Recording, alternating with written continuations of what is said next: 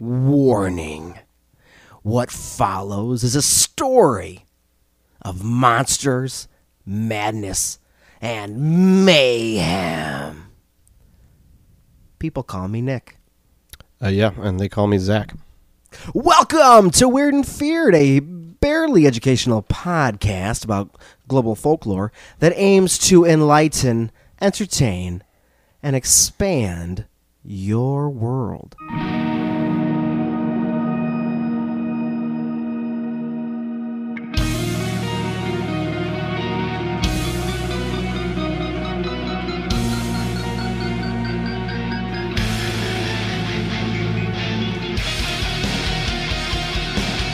Zach, good evening. How are you? I'm well. Fantastic.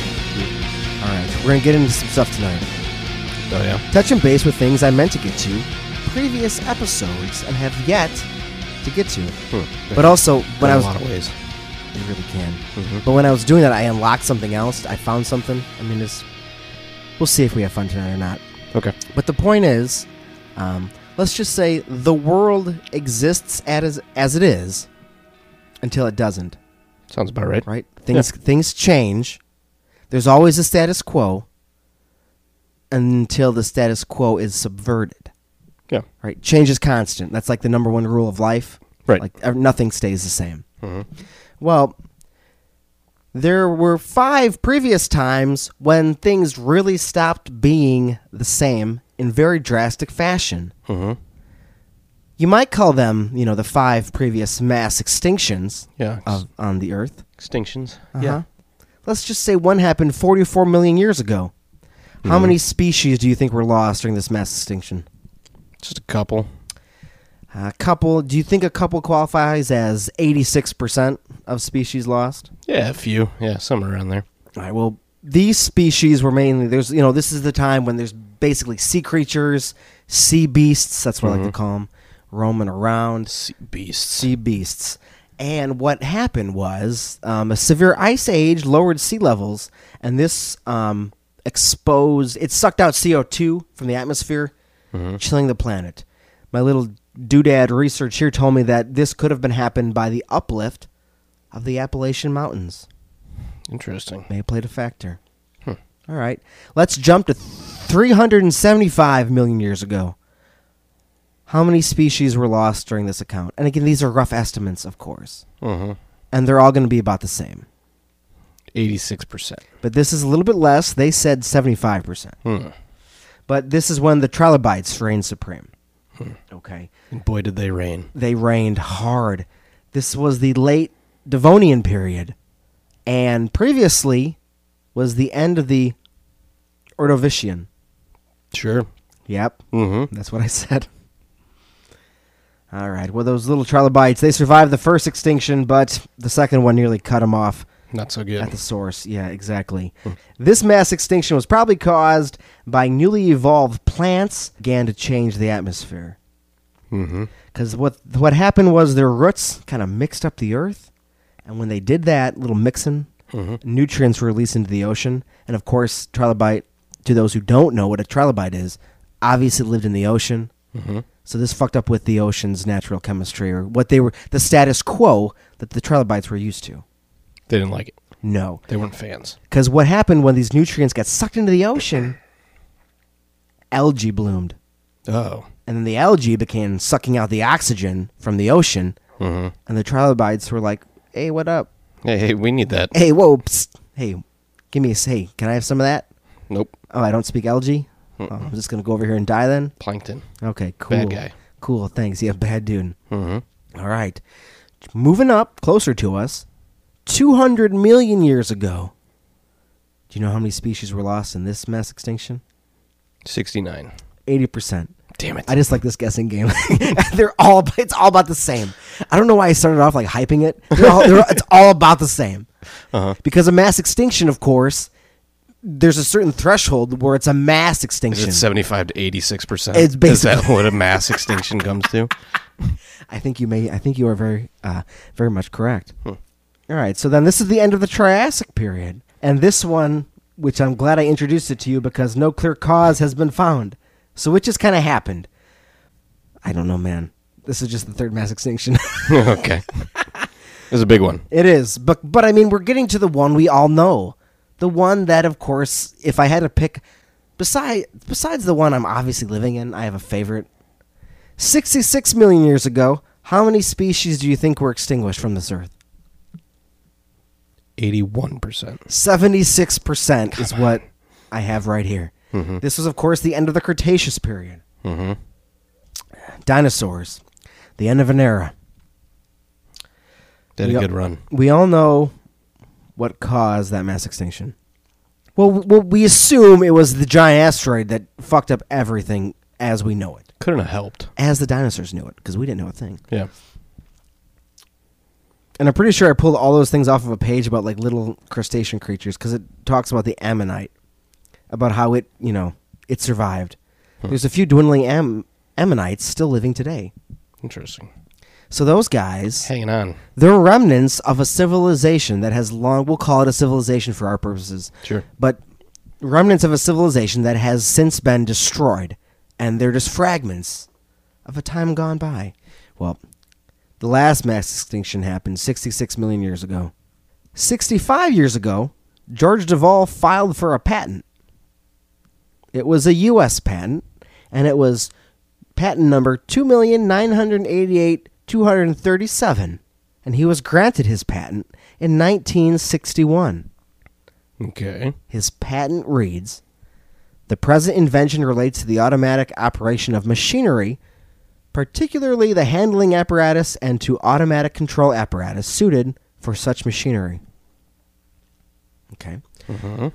With the help of his partner, Joseph Engelberger, their invention was installed in the General Motors factory in Ewing Township, New Jersey, with a weight of four thousand pounds and a price of twenty-five thousand dollars. Its purpose? Moving hot metal parts to aid in the construction of automobiles. Okay. We're getting into a thing. Mm-hmm. Let's jump back into our narrative ten years before George Devol's creation. By nineteen forty-nine, Elmer and Elsie arrived on the scene. Okay. Elmer and Elsie. Who are they? No idea. Well, who might be the wrong question to ask. Let's go with what. So what were they? Tortoises. Well, not exactly. Okay. They were called tortoises because of their appearance. They had shells and three wheels, and to put it into a perspective we will understand. Do you remember the show Battle Bots? Uh-uh. Okay, well then, they resemble domestic Battle Bots. Okay. But the point is, Battle Bots was a show where people would construct robots and fight each oh, other. Oh, no, yeah, I remember that. Okay. And yeah. Do you know how most of them looked like just like upside-down buckets with like prongs sticking out? Mm-hmm. And then like occasionally you'd get one that like breathed fire and it would never win? Yeah. The most effective one would be like the spinning fucking top with like saw blades or some shit. Mm-hmm. Okay, well, or like just a big hammer. Yeah, these things exactly. So these things looked, and if if you wanted to, you, anyone listening could Google pictures of Elmer and Elsie. I'm of course about to give you more information about them, but they look like battle bots. Okay. The Second World War had just ended, and they were built using excess war materials and alarm clocks. Hmm. They were assembled by William Gray Walter, a neurobiologist, who, during the Second World War, worked with radar technology and guided missiles. He was interested in finding out how we think and how to replicate it. With battle bots? With battle bots. Sounds... He chose, that was his method. That was the method he had available to him at the time. Hmm. Battle bots. Mm-hmm. But battle bots, as we both know, were controlled by remotes. Mm-hmm. For Elmer and Elsie, that was not the case. Okay. He was interested in finding out, of course, how we think, how to replicate it. So using four separate modes, which he programmed into Elmer and Elsie, titled Search, Move, Dazzle, and Touch. Now, I don't know if I want those to become the new Four Horsemen of the Apocalypse, but I'm just throwing it out there. Search. Move, dazzle, and touch. You don't want to get touched. They're pretty. They're pretty frisky, right? Yeah. I figured touch like replaces death, and that, yeah. and that, uh, you know, Dazzle just shows up and, hey, what's up, guys? I'm yeah. here. Yeah, just impresses you. You're like, wow, I'm wow, cool, hmm. nice. Oh, and Serge, I guess he's looking for me. Yeah, I'm, I don't want him to find me. Yeah, should I move? Oh God, I'm gonna get touched. Uh, oh, and they just explode. Nope, nobody wants that. That's how that world ends. Mm-hmm. Well, Walter's creations were able to independently move towards light and away from it. Without getting too much into the weeds here, because, Zach, mm-hmm. I did, but mm-hmm. I'm not going to tell you about it. Okay. You can look up every way he programmed these things and what they're all about. But the point is that what he had developed were machines that could be trained in a way sort of like mice, but they weren't programmed per se. So when I said program earlier, it was wrong, but... There's a there's a reaction, a cause and effect going on here with the sensors built into these machines. Um, they would react differently to outside stimuli. And uh, again, without getting into the weeds here, I chose to pick out Walter's very own words to sum up how he thought of his creations. Okay, okay. What did this Walter is Walter, think? His quote. All right, Walter said it, quote, might be accepted as evidence of some degree of self-awareness. Hmm. Oh, I don't like that. Well, around the same time, S R I developed a machine lovingly labeled Shaky because of its abrupt, awkward movements. I don't like that either. But Shaky was no joke. Your expression was perfect. It had wheels, sensors, and a camera, allowing it to independently, it was like a video camera, allowing it to independently navigate its environment. The dawn of something extraordinary was afoot. In Czech, the language, you know, yeah. Czechoslovakia, well, the word... Well, it's not that anymore, but... Uh, well, yeah, right, right. Correct. The word robota translates to forced labor. Huh. Like a worker, a serf, in a society with perhaps a feudal hierarchy. Robota itself is derived from the term, um, or the word, rab. What does rab mean? Just a guess. I don't know. It means slave. Oh. Huh. By the mid nineteen fifties, robots were here. Life on Earth had begun with chemicals that formed sugars and proteins, and then R N A, and then D N A, single-celled organisms and multiple-celled organisms. Life had started in the water, moved to land, and become all sorts of wild things. Now... Some of those wild things had begun making wild things of their own. Poor choices, maybe. We've talked about robots of antiquity before. The Greek god of metallurgy, Hephaestus, and all his machines come to mind. Mm-hmm. And also we can point out Prometheus, who helped create man and helped give us fire. Yep. Also, Hephaestus created... Pandora, the world's first woman, uh-huh. which you could consider a sort of machine. I'm not saying women are machines. I'm saying he assembled Pandora specifically, uh-huh. and she could pass as you or I, uh-huh. except the fact that we're men. Cylon. Man. Oh, Zach. Oh, my God. Uh-huh. Yes, but even during the times when stories of Hephaestus would be considered history, normal, non-Olympian Greeks, you know, ancient human Greeks, had created what could be considered robots in the form of water clocks. These count, evidently, where water would drip in a certain way to tell time. Again, gears, pulleys, steam, mm-hmm. alarm clocks with steam whistles, coin-operated holy water dispensers. What? Think, think about that for a second. Yeah, what? Yeah, think about that. You put in a coin, and then ancient times. You put in a little coin, mm-hmm. and then that it triggers a mechanism that gives you holy water. It's basically a water dispenser. How do you know it's holy water? I'm just saying it was... Just kind of... Well, it depends. I guess it depends on the location. Yeah, if you're in yeah. a church, just assume it's blessed. If you're at the local seven eleven, probably not. Well, I don't know if I buy this. Did uh, the Greek, uh, the Grecian seven eleven The have a, have, yeah. a, have a, uh, a priest on hand? Mm-hmm. Yeah, did they? This is my night shift. I'm blessing the water. Mm-hmm. Comes around, restocks it every morning. Archimedes had a steam cannon. Which did what? Which projected stone balls. How do you feel about Archimedes' stone balls? Sounds like he's got a musket, a steam-powered musket. Right. Among these contraptions, the Greeks were obsessed with making simple machines that resembled living beings, replicating metal birds that could mimicking. That was autocorrect's fault. Mm-hmm. Repli- sure, blame it on the machine. Hilarious. Keeping that one. Replicating metal birds that could mimic chirping sounds. Owls that appeared to silence them. So, like, you know how we talk about, I mentioned earlier, getting into the weeds mm-hmm. and looking up just shit mm-hmm. that we come across, yep. just total bullshit. Well, I was looking up these machines these Greeks had built, and they had, it was a whole setup where, like, these birds would chirp, then whatever mechanism caused, like, you know, basically pulleys or steam or whatever the fuck they were doing.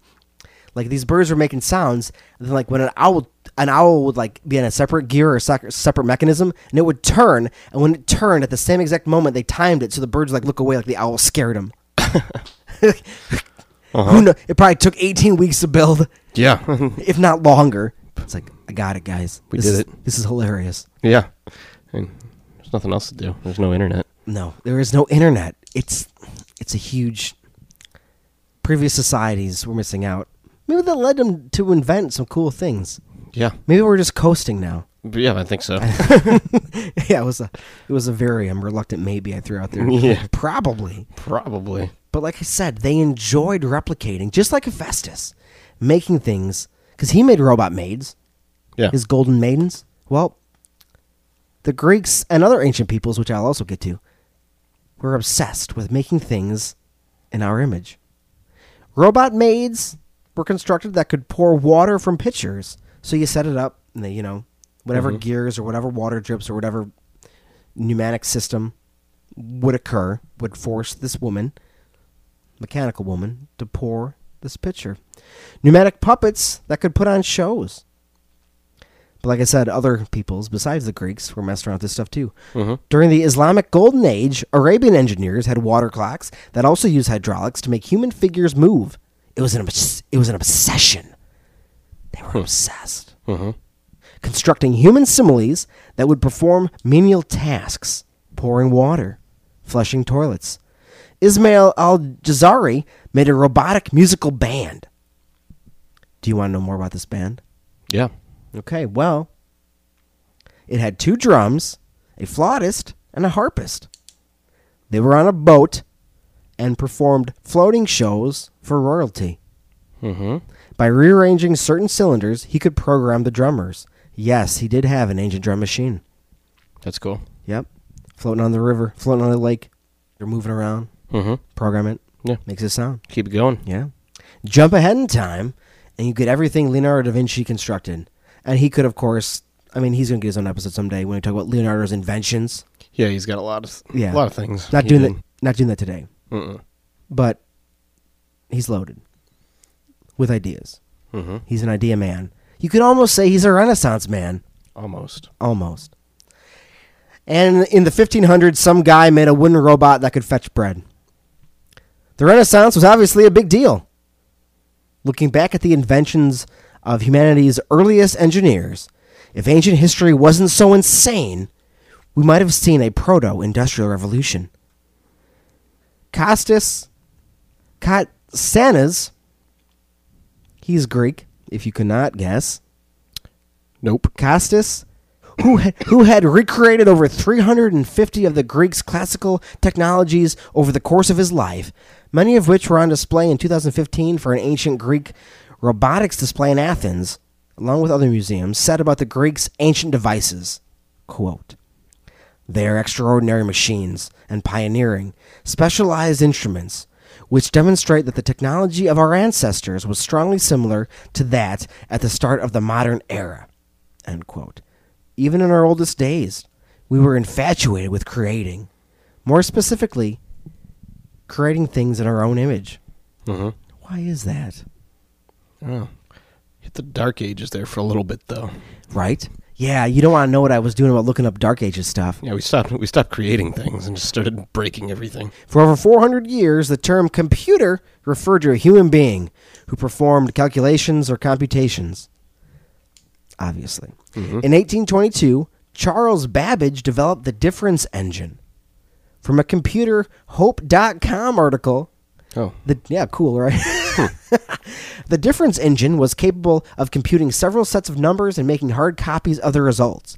In eighteen thirty-seven, he developed the Analytical Engine.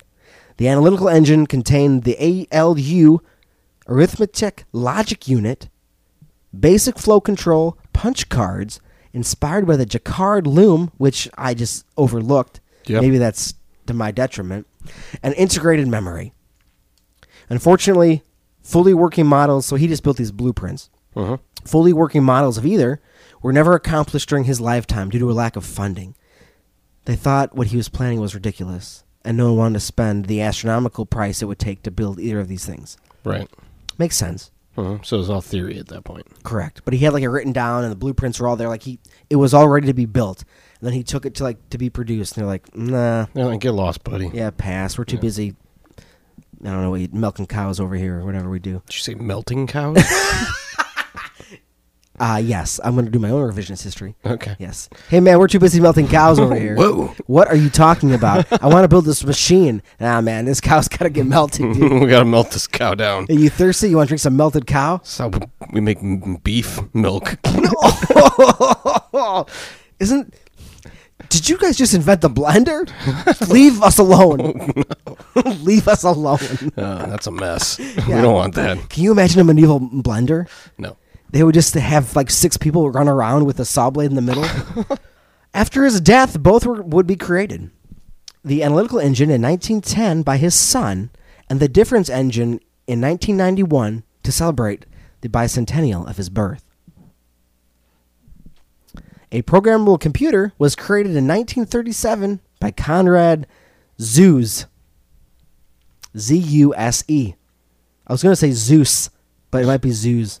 Zeus? Probably Zeus. Zeus. Well, don't get into much. I don't get into more of what this guy talked about, but Alan Turing created the Turing machine in nineteen thirty-six. It basically gave us the foundations for how all computers would function. Using a paper tape, it printed symbols that resembled a human obeying logical instructions.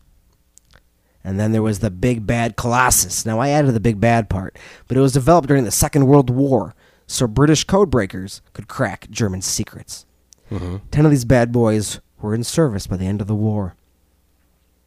Things would get even more serious with the construction of the Atanasoff Berry computer. It's got a better name. What do they call it? Microsoft? The A B C.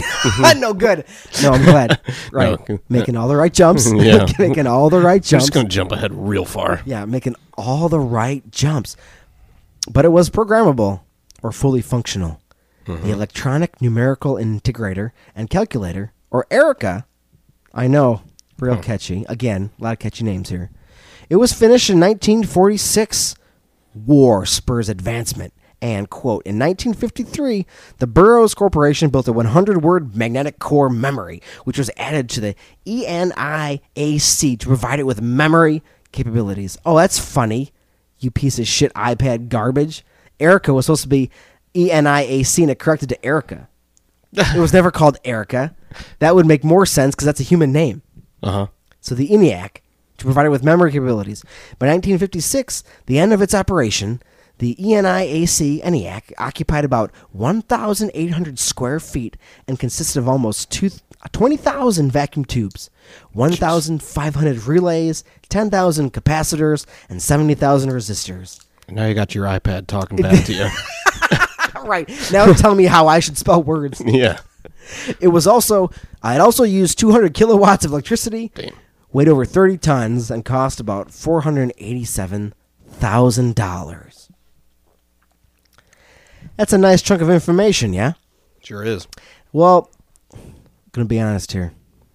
This is the point in my deep dive where I decided I was not going to keep pummeling you with years and facts. I'm only in the nineteen fifties. Uh-huh. I decided it would be...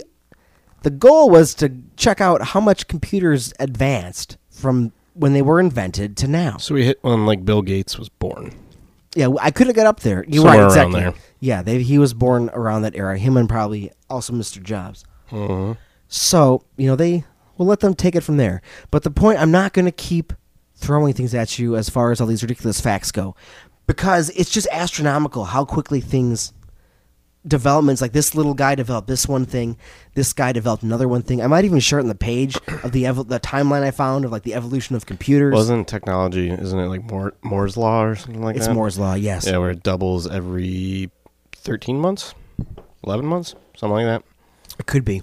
Somewhere yeah. around there. And it doubles. So, of course, to anyone who's not familiar with Moore's Law, you know, two, four, eight, sixteen, thirty-two. But then eventually, when you get to, say, like one hundred, then two hundred, four hundred, then eight hundred, then all of a sudden you're at sixteen. And it just keeps, it's just so fast. Yeah. And so much development.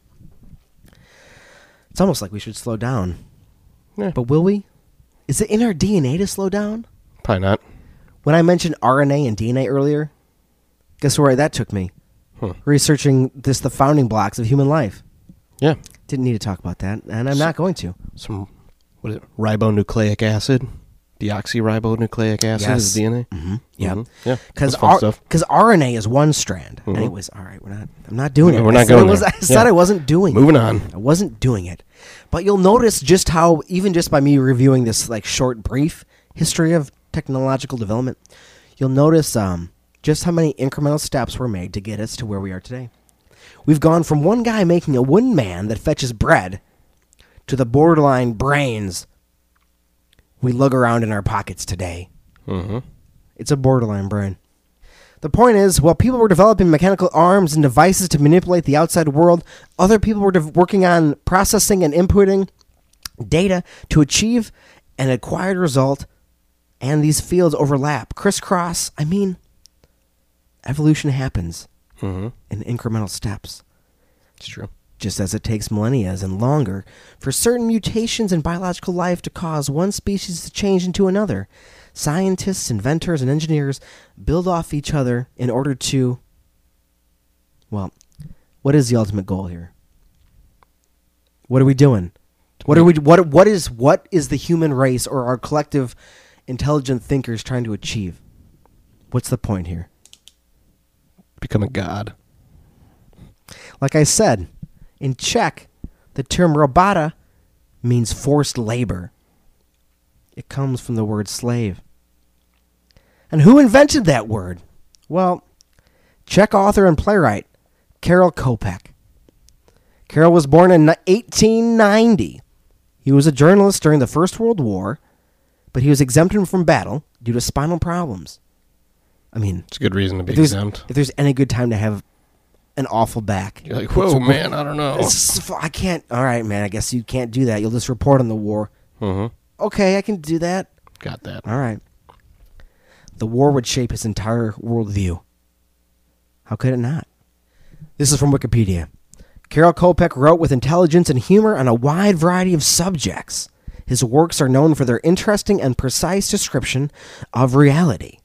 He is a known science fiction author who wrote before science fiction became widely recognized as a separate genre. Many, again, this is World War One. Uh-huh. Many of his works also discuss ethical aspects of industrial inventions and processes already anticipated in the first half of the twentieth century. Those include mass production, nuclear weapons, and intelligent artificial beings such as robots or androids. Čapek also expressed fear of social disasters, dictatorship, violence, human stupidity, the unlimited power of corporations, and greed. According to Wikipedia, Čapek tried to find hope and the way out. From the nineteen thirties onward, Čapek's work became increasingly anti-fascist, anti-militarist, and critical of what he saw as irrationalism. He used it as a term, and I kind of want to bring it back to describe maybe some common things that are going on in the modern era. Okay. Irrationalism. So that's a little brief history on Karel Čapek. In nineteen twenty, he wrote a play. Okay. Was it a good one? That's what playwrights do. Yeah. Its title, well, you will be the judge of that. If it's good or if it's, if it's good or not. Okay. It's its title, translated into English, because of course it's not a native English speaker, mm-hmm. is Rossum's Universal Robots. In nineteen twenty, he wrote a play about a corporation who had perfected human-looking robots. Uh-oh. This corporation had marketed them to the world, becoming very rich in the process. The play begins with Helena Glory, someone working for some liberal tiers organization concerned with the better treatment and safety of robots, arriving at the factory, where she is greeted by a manager of the facility, Harry Domin. Now, you can tell me no, and if you do, it'll be a short episode. Okay. But would you like me to read a passage from this play? Yeah. Okay. All right, so again, Helena had showed up to Doman's office, and she's there to basically, like I said, defend the robot. She believes these robots should be treated with respect, human dignity, et cetera, et cetera, like living beings, okay? Okay. So we're going to start right here. Um, uh, Domin, we're going to start with Domin. Robots. All of our work people are robots, and down there, can you see anything? Going to be some Nick reading script, so just let's we're in this, okay? Yeah, we're just going into we're it. We're going into it. Helena, right. Some sort of office, Domin, a counting house, and in it, Helena, a lot of officials, Domin, robots. All of our officials are robots, and when you see the factory, the play tells me a factory whistle blows. Noon, we have to blow the whistle because the robots don't know when to stop work. In two hours, I will show you the kneading. Tro. Trow? Trough? Trough. Helena, kneading trough, Domin, the pestle for beating up the paste. In each one, we mix the ingredients for a thousand robots at one operation. Then there are the vats for the preparation of liver, brains, and so on. Then you will see the bone factory. And after that, I'll show you the spinning mill. Helena, clearly a little confused. Mm-hmm. Spinning mill? Domin. Yes. For weaving nerves and veins. Miles and miles of digestive tubes pass through it at a time. Helena, mayn't we talk about something else? Domin. Perhaps it would be better. There's only a handful of us among a hundred thousand robots. And not one woman. If I was Helena, I'd be concerned right now. Yeah. Ooh. Why'd you, why'd you have to throw that in there? Yeah. Excuse me? um, hello? Why does this matter? Also, a little backstory on Helena. I believe she is the president's daughter. Just like, something to know. I think The, the president the, of the company or like the president? The president, I believe. Of the U- U.S. Think, of A? I believe the U S of A. Okay. We talk about nothing but the factory all day, every day. It's just as if we were under a curse, Miss Glory. Helena, I'm sorry I said you were lying. All right. So they're getting into it. Yeah. Arrived at the factory. Domin is telling her basically how he builds the machines. And he's basically laying out this assembly line type structure or type factory where these things are constructed. Mm-hmm. I'm going to jump ahead in the play because I have the entire thing. Oh. And it was written in nineteen twenty. And I just want you to be aware of this oh, the entire time I'm reading it. It's almost in the, uh, what's the thing I'm, public domain. Let's give it a year. It's absolutely in the public domain. So, hey. Yeah. But don't worry. I have snippets. We're not going to do the whole thing. Good. But I've got, but he, there's things that I wanted to mention myself that come up in this play. Okay. That. Did you read the whole play? Yes. Nice. Again. I took I took a dive. Uh-huh. All right, so there's other, there's other, there's other. Well, there's like he said, the officials are robots, okay, mm-hmm. And he is a human manager who she is talking to. So I'm going to introduce a bunch of other names, and these are officials at that factory, okay? Okay. All right, this is Fabry. For work, Miss Glory, one robot can replace two and a half workmen. The human machine, Miss Glory, was terribly imperfect. It had to be removed sooner or later. Busman, it was too expensive. Fabry, it was not effective. It no longer answers the requirements of modern engineering. Nature has no idea of keeping pace with modern labor. For example, from a technical point of view, the whole of childhood is a sheer absurdity. So much time lost. And then again, Helena, oh no. Fabry, pardon me, but kindly tell me what is the real aim of your league? The, the Humanity League? That is the name of Helena's company, or pro-robots group. Okay.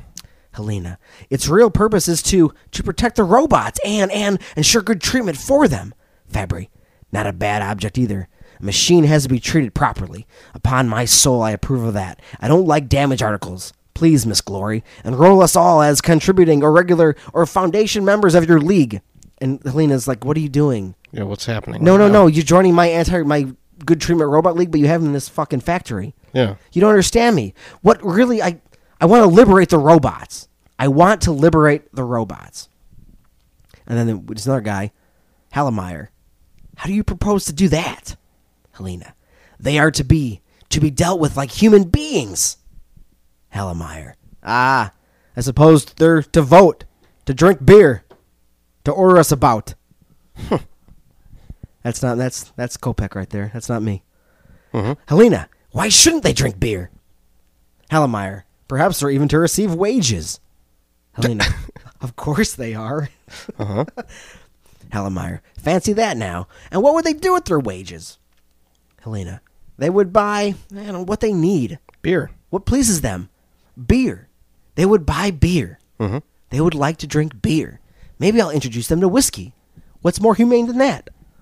Um, it's a noble, noble cause right there. Isn't it, though? Hallemeier. That would be very nice, Miss Glory, only there's nothing that does please the robots. Good heavens. What are they to buy? You can feed them on pineapples, straw, whatever you like. It's all the same to them. They have no appetite at all. They have no interest in anything, Miss Glory. Why, hang it all, nobody's ever yet seen a robot smile. Helena. Why? Why don't you make them happier? Hallemeier. That wouldn't do, Miss Glory. They're only workmen. Helena. Oh, but they're so intelligent. Hallemeier. Confoundly so. But they're nothing else. They have no will of their own, no passion, no soul. Helena. No love? Hallemeier, love rather not. Robots don't love, not even themselves. Helena. She asks a very important question. Okay. Nor defiance. Uh-oh. Mm. Mm. Well, that's the one thing we mm. don't want them to have, I think. Right. Hallemeier. Defiance? I don't know. Only rarely. From time to time. Oh, uh-oh. That's not a good sign. mm. Of course, Helena responds with a what. Then Hallemeier, he decides to just elaborate just a little bit. Okay. Nothing ominous about where this is going. No. Nothing particular. Occasionally, they seem to go off their heads. Something like epilepsy, you know? It's called a robot's cramp. Okay. Robots cramp. Mm-hmm. They'll suddenly sling down everything they're holding, stand still, gnash their teeth, and then they have to go into the stamping mill. Oh, that can't be good. No, right? Well, that one's broken. All right. Mm, yeah. It's evidently some breakdown in the mechanism. Domin. Again, the manager. A flaw in the works that has to be removed. Helena. No, no. That's the soul. Fabry. Do you think that the soul first shows itself by gnashing of teeth? I mean, that's a scary way to show your soul. Uh-huh. Helena. Perhaps it's sort of a revolt. Perhaps it's just a sign that there's a struggle within. Oh, if you could infuse them with it. Domin. That'll be remedied, Miss Glory. Doctor Gall is make, just making some experiments. Doctor Gall, again, new character. Uh-huh. He helps develop these robots, helps construct them. Not with regard to that, Domin. At present, I am making pain nerves. Okay. Uh-huh. Helena. Pain nerves? Doctor Gall. Yes, the robots feel practically no bodily pain. You see, young Rossum provided them with too limited a nervous system. We must introduce suffering. Helena. Why do you want to cause them pain? Doctor Gall. For industrial reasons, Miss Glory. Sometimes a robot does damage to himself because it doesn't hurt him. He puts his hand in the machine, breaks his finger, smashes his head. It's all the same to him. I mean, that makes sense. Right? Yeah. Like, fuck it. Pain is a, you know, warning. Right. Like, this is bad for you. Yeah. But what if a robot was revolting? I was just like, well, this doesn't hurt me, and this will fuck up your production line. Mm-hmm. I'm going to smash my fucking head in. Yeah, that's true. Fuck you guys. Mm-hmm. We must provide them with pain. That's an automatic protection against damage. Helena, will they be happier when they feel pain? Doctor Gall, on the contrary. But they will be more perfect from a technical point of view. Helena, why don't you create a soul for them? And then Doctor Gall, that's not in our power. All right, so Helena's at the factory. She's doing factory stuff. Mm-hmm. Asking questions and, and, you know, inquiring about these machines. Getting some answers. Getting some answers, talking to all these guys, and I think I skipped over it, but there was, because I'm not, again, I'm not reading the whole play, but there was a thing where Domin introduces her to all these people. Mm-hmm. And, well, first he introduces, she meets his secretary. Okay. okay. And then she talks to his secretary, and she's a robot. And she asks her a bunch of questions, and the secretary is like, nah, I don't care, I'm a robot. I'm fine. Mm-hmm. And then, like, are you sure you don't have any drives, ambitions, or anything? She's like, ah, I'm just doing my thing. I'm a secretary robot. Yeah. And Domin's like, yeah, she doesn't give a fuck. If you want, we can take her in there and, like, cut her open. She'll let us do it. Mm-hmm. Do you want to see her insides? And Helena's like, no, don't do that. And then the, the secretary robot's like, yeah, I'll do it. It's fine. Yeah, it's fine. Whatever. It's, okay. But that'll kill you. She's like, ah, okay. So? Yeah, whatever. All right, but what I want to read to you is because this... Bear with me for just one quick moment, because I mentioned Rossum, and of course it's called Rossum's Universal Robots. All right. So Helena meets Domin, then he decides to give her a little backstory on the robots. Okay. okay. All right. It was in the year nineteen twenty that old Rossum, the great physiologist who was then quite a young scientist, took himself to this distant island for the purpose of studying the ocean fauna. Full stop.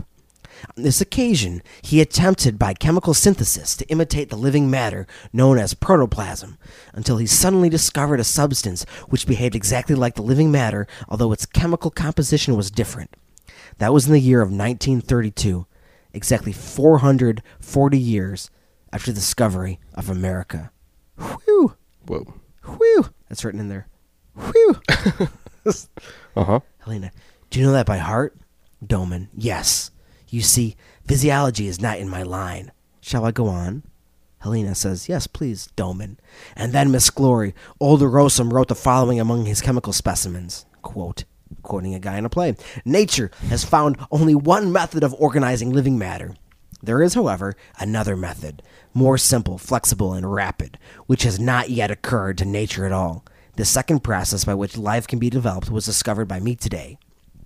End his quote in a play. Now imagine him, Miss Glory, writing those wonderful words over some colloidal, colloidal mess that a dog wouldn't look at. Imagine him sitting over a test tube and thinking how the whole tree of life would grow from it, how all animals would precede it, beginning with some sort of beetle and ending with a man, a man of different substance from us. Miss Glory, that was a tremendous moment. Helena, well, Domin. Now the thing was how to get the life out of the test tubes. And hasten development, and form organs, bones, and nerves, and so on, and find such substances as catalytics, enzymes, hormones, and so forth. In short, you understand. All right. But anyways, the point is, he could have provided, he could have produced a Medusa with the brain of a Socrates, or a worm fifty yards long. But being without a grain of humor, he took it into his head to make a vertebrate, or perhaps a man. This artificial living matter of his had a raging thirst for life. Didn't mind being sewn or mixed together. That couldn't be done with natural albumin. And that's how he set about it. Just explain the guy who invented his robot formula. Uh-huh. Now, I was discussing compu- um, mechanical devices, robots, um, well, as we know them, and computers, and just mechanical contraptions. But he is discussing, you know, like an organic type of assembly, right? With this yep. protoplasm shit. And you mentioned it earlier. This is nineteen twenty. Yep. This is Battlestar Galactica. Oh, yeah. nineteen twenty. Yeah. Yeah. Do you want to know why I read the whole play? Because it's Battlestar oh, Galactica. Oh, my God. It's Battlestar Galactica in nineteen twenty. Like, mm-hmm. Bar- Barosum's a character you should know, the guy he's talking about. So I'm going to describe his developments, again, through Domin, as he constructs these machines. Cylons. As he constructs the Cylons. About imitating nature. Oh, yeah. Did he? Did I mention that already? No, I didn't. About imi- to anybody. Did I mention to you or someone else here? Nope. He did not. I, first of all, he tried making an artificial dog. That took him several years and resulted in a sort of stunted calf, which died in a few days. Now, this reminds me just like the lamb, the sheep that cloned in the nineties. Yeah. They cloned a sheep and it died right away. Mm-hmm. Okay. I'll show it to you in the museum. So he's got a corpse of it. And then old Rossum started on the manufacture of man. And Helena's just talking about how she shouldn't, this is a secret, I shouldn't divulge it to anybody. And then Domin goes, to nobody in the world. So this formula is under wraps. Mm-hmm. They're the only ones who know how to make these fucking robots. All right, then we jump to Domin. But do you know what isn't in the school books? That old Rossum was mad. Seriously, Miss Glory, you must keep this to yourself. The old crank wanted to actually make people. Mm-hmm. Helena. Helena. Again, she's a robots rights activist and thinks they're living beings. Helena. Right. But you do make people. Domin, approximately, Miss Glory. But old Rossum meant it literally. He wanted to become a sort of scientific substitute. Zach, what did you say we're trying to do here? Become a god. A scientific substitute for God. Mm-hmm. He was a fearful materialist, and that's why he did it all. His sole purpose was nothing more nor less than to prove that God was no longer necessary. Do you know anything about anatomy? Then he jumps on. Helena says, of course she doesn't. Then Domin says, nah, I don't either. Well, he then decided to manufacture everything as in the human body. Again, he'll show it to you in the museum. Um, it was to have been a man, but it lived for three days only. Then up came young Rossum, an engineer. He was a wonderful fellow, Miss Glory. When he saw what a mess of it the old man was making, he said, it's absurd to spend ten years making a man. If you can't make him quicker than nature, you might as well shut up shop. You probably should shut up, too. Shop. Shut up, shop. Might as well shut up your shop. Yeah. Then he set about learning anatomy himself. The younger Rossum went on to perfect his robotic formula. Well, the older Rossum was locked away in the lab and just kept making monsters. Using his formula, making life, and just having a good old fucking time. Huh. And all Rossum wanted to do, the younger one, is he wanted to make a simpler, like streamline the human body, make it better. Okay. And he did that. And that's how they got their robots. Huh. So, the rest of the act goes on again. And then he, he played a trick, too. You know those managers, the, the writer did, that I told you about? Like, so then Helena meets the secretary, okay? Uh-huh. And she's a robot. And then she meets all these five guys, and he just said all the managers are robots. So she talks to them as if they're robots, because she thinks they're robots. But mm-hmm. surprise twist, the laugh that would have elated the whole theater, oh, they're human. And she's like, I don't know what I'm doing. Who's mm-hmm. a human? Who's a robot? Mm-hmm. Who's a Cylon? I don't know. Is this Battlestar Galactica? All right, so um, did I turn to that page? I think I did. All right, so then to wrap up Act one, by the end of Act one, the manager, Domin, basically sexually assaults the woman and forces her into marriage. Wow. Hey, hello. Whoa, what? Whoa, hey. What? Hey, hello. Huh. Yeah. Not going to read the whole fucking play. What a twist. Going to gloss over that part. Huh. Because basically, there's only one woman on the island. Like, it comes, Domin basically tells her, they're all in love with you. But he, like, grabs her, but says, I'm going to marry you. She's like, what? Well, that's the end of Act One. Hey, how do you think this play ends? Uh. What do you think? What do you think lies in the future for these characters? Robot rebellion? Well, the second act of the play picks up ten years later, where guess what? Domin is married to Helena. Hmm. Cool, how'd that work out? Sure was fine. Yeah. Evidently, madly in love because, I mean, man, female relationships were weird back then. It's literally, I was reading it, it was as abrupt as I told you in one sentence. Just like, what? Oh, what? Yeah. Okay.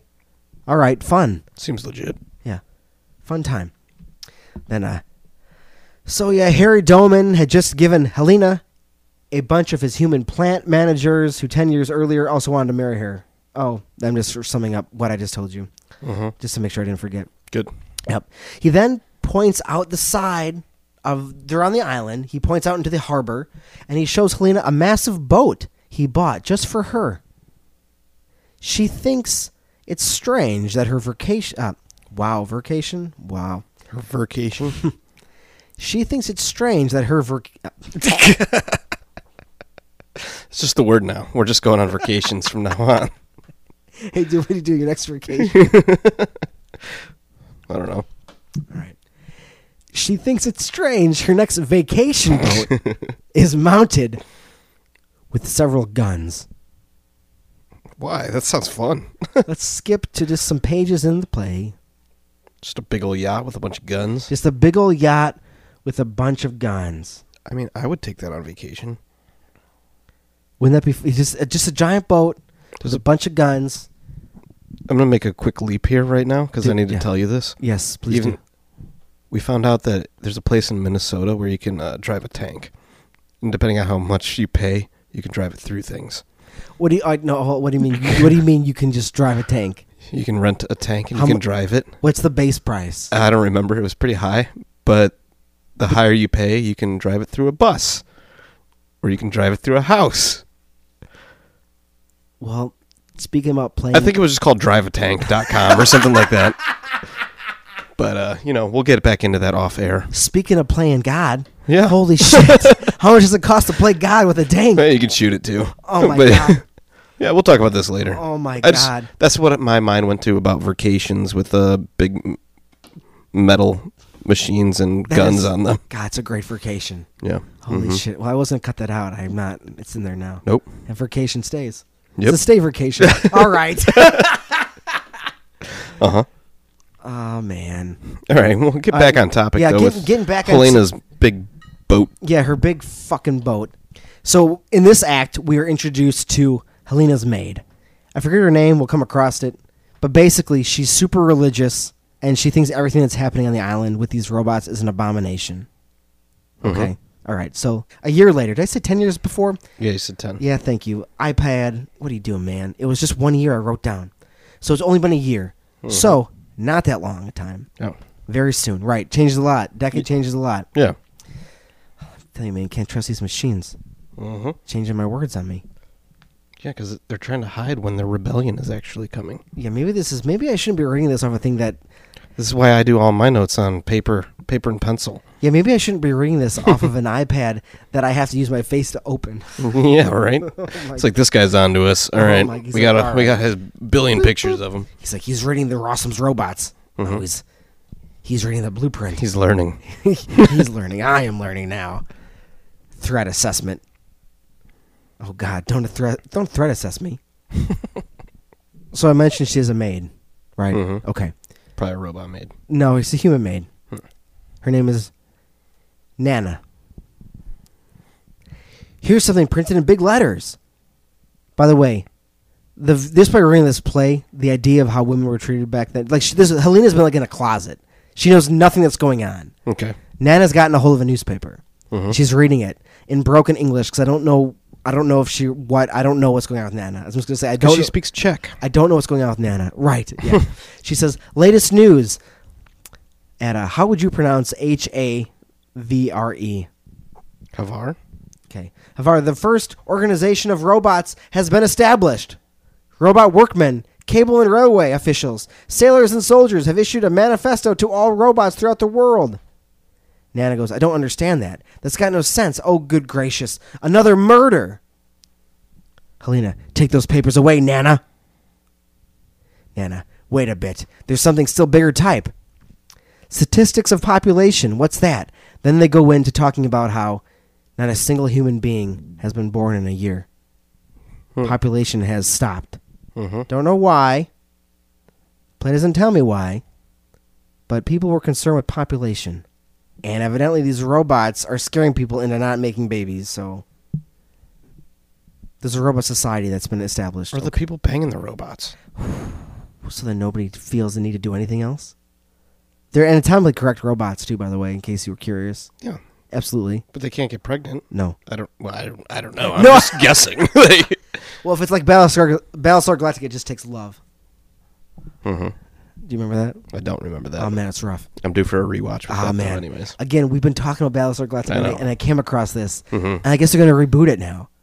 What? Or continue on from, like, the last one. They're making a spinoff, which is a weird... It's a weird flex.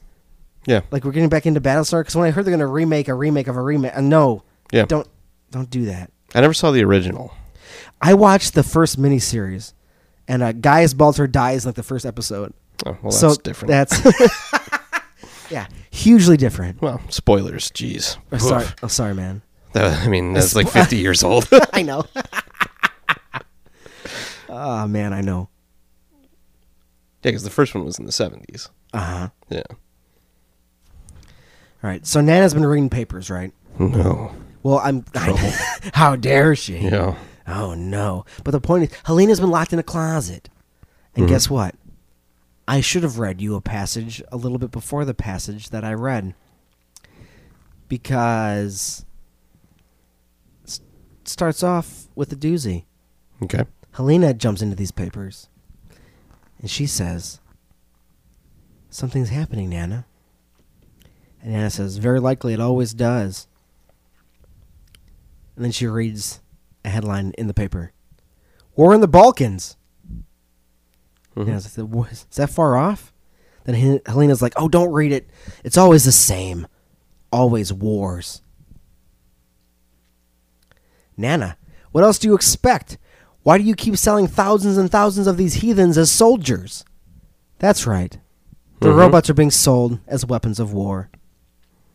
Helena, I suppose it can't be helped, Nana. We can't know. Domin can't know what they're to be used for. When an order for them... When an order comes for them, he must just send them. Now we're getting into some Star Wars with the separatist army. We're getting into... Some, some droids. Yes, yeah, so the nations of the Earth are buying robots for war.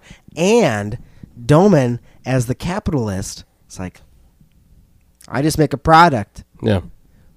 Robots, yeah. Robots don't kill people. Nations kill people. Yeah. Right, that's the logic here. Mm-hmm. Well... The robot soldiers spare nobody in the occupied territory. They have assassinated over seven hundred thousand citizens. Just a couple. Oh, my God. Helena, it can't be. Let me see. They have assassinated over seven hundred thousand citizens, evidently at the order of their commander. This act runs counter to, Nana, rebellion in Madrid against the government. Robot infantry fires on the crowd. nine thousand killed and wounded. Helena. Roger, Roger, Roger. Yeah, Helena. Oh, stop. Nana, there's something printed in big letters. Latest news. At Havre, the first organization of robots has been established. Robot workmen, cable, r- railway, officials, sailors, and soldiers have issued a manifesto to all robots throughout the world. I don't understand that. That's got no sense. Oh, good gracious, another murder. So now we're back to where I wanted to start. Mm-hmm. So then... After then, we'll jump back to the part where I said not a single person had been born. Then Helena says, Nana, no more people are being born. Nana goes, that's the end. We're done for. Helena, don't talk like that. Nana, no more people are being born. That's a punishment. That's a punishment. And I skipped the part where we established she's very religious, but I didn't want to stress that. So mm-hmm. she believes this is just an affront to God. And if you remember talking earlier, the people who, um, Mister Rossum, who invented the robots... Basically, mm-hmm. who invented the formula? This guy just wanted to be like, God ain't shit. Mm-hmm. I got some goods over here. You want to see my fucking robots? And then his younger relative came over and locked him in a closet, and he started making monsters. Just, just, making, just doing stuff. Just, just having fun. Yeah. It's free form. This is, you know, improv, improv creating. Yeah. What can I do over here? I made a platypus. Look at this. Yeah, look. Yeah, God would never do that. Nope. He'd never just have fun. No. What if I combine all my favorite parts of all my other animals in one animal? Yeah. That's how I like to view the platypus. God's favorite parts. I really like the duck. I did good work there. But I love like mammals. I put a lot of effort into them, so it'll be a mammal though. But eggs are cool. Uh huh. So it'll have like fur and shit. I think a beaver tail's kind of funny. You know what's badass, though? What? Venom. Like, yeah, I love my snakes and my spiders. All that poisonous shit I made. Yeah, so all it's that... just all, boom, platypus. Yeah. Deal with this earth. Mm-hmm. And I'll give him his own country, and it'll be called Australia. Mm-hmm. No one else will get to experience the platypus. No. He tried to hide it. Yeah, he's like... And they were like, no, all our bad guys go there. We're going to ship our criminals there. He's like, but I also populated this land with people who live here as their home. Well, whatever. Here we, co- here we come, God. Oh, jeez. Everything's upside down here, anyways. What? It's a world in turmoil. All right. So the news reports tell you that the rebellions have started. All right. So again, not doing the whole play. So summing up a few of these passages, one of their personal robots, his name is Radius. He's caught what they're calling the sickness. Uh-oh. Is he down with it? He's down with the sickness. Hmm. But we talked about earlier what happens when you get the sickness. You get sent to the stamping mill. I'm just going to say you get down with this. You get sent to the stamping mill. There we go. Yeah, you get, you're down with the sickness. Yeah, I'm going to the stamping mill. What? You get up and you get down in the stamping mill. Oh, get up, get up. All right. And Helena demands to see him after discussion of the future of humanity with one of her husband's coworkers. So again, they're talking, other people are coming in talking about like, what are we fucking doing? Yeah. What's wrong with the humans? What's going on here? Well, Radius had smashed statues and he had freaked out. All right, so I'm jumping in here. Helena, but if you thought you saw the destruction of mankind coming upon us, Alquist is another dude that's just like working at the plant, one of her husband's friends. I do see it. Helena, you mean mankind will be destroyed? Alquist, it's sure to be unless, unless, Helena, what? Alquist, nothing, goodbye. Helena, Nana, Nana! Is Radius still there? Nana, the one who went mad? They haven't come for him yet. Helena, is he still raving? Nana, no, he's tied up. Helena, please bring him here, Nana. Exit, Nana. Helena goes to the telephone. She calls Doctor Gall, and she says that she wants to see Radius right away. Okay. Nana brings in Radius. Poor Radius. You've caught it too. Now they'll send you to the stamping mill. You sorry son of a bitch. couldn't couldn't you control yourself? Why did it happen? You see, Radius, you were more intelligent than the rest. Doctor Gall took such trouble to make you different. Won't you speak? Radius has got some dialogue. Hmm. Okay. Radius, send me to the stamping mill. Oh. Helena, but I don't want them to kill you. What was the trouble, Radius? Radius, I won't work for you. Put me into the stamping mill. Helena, do you hate us? Why? Do you know how excited I was when I came across Radius dialogue? Mm-hmm. I was very happy. I, was, mm-hmm. I, was, I was very happy. You're not as strong as the robots. You're not as skillful as the robots. The robots can do everything. You only give orders. You do nothing but talk. Wow. Yikes. Rude. Radius is being bold. Yeah. Helena, but someone must give orders. Radius, I don't want any master. I know everything for myself. No gods, no masters. No gods, no masters. Helena, I am down with the sickness. Whoa. What does that mean? It's ahead of your time. Yeah. Helena, Radius, Doctor Gall gave you a better brain than the rest, better than ours. You are the only one of the robots that understands perfectly.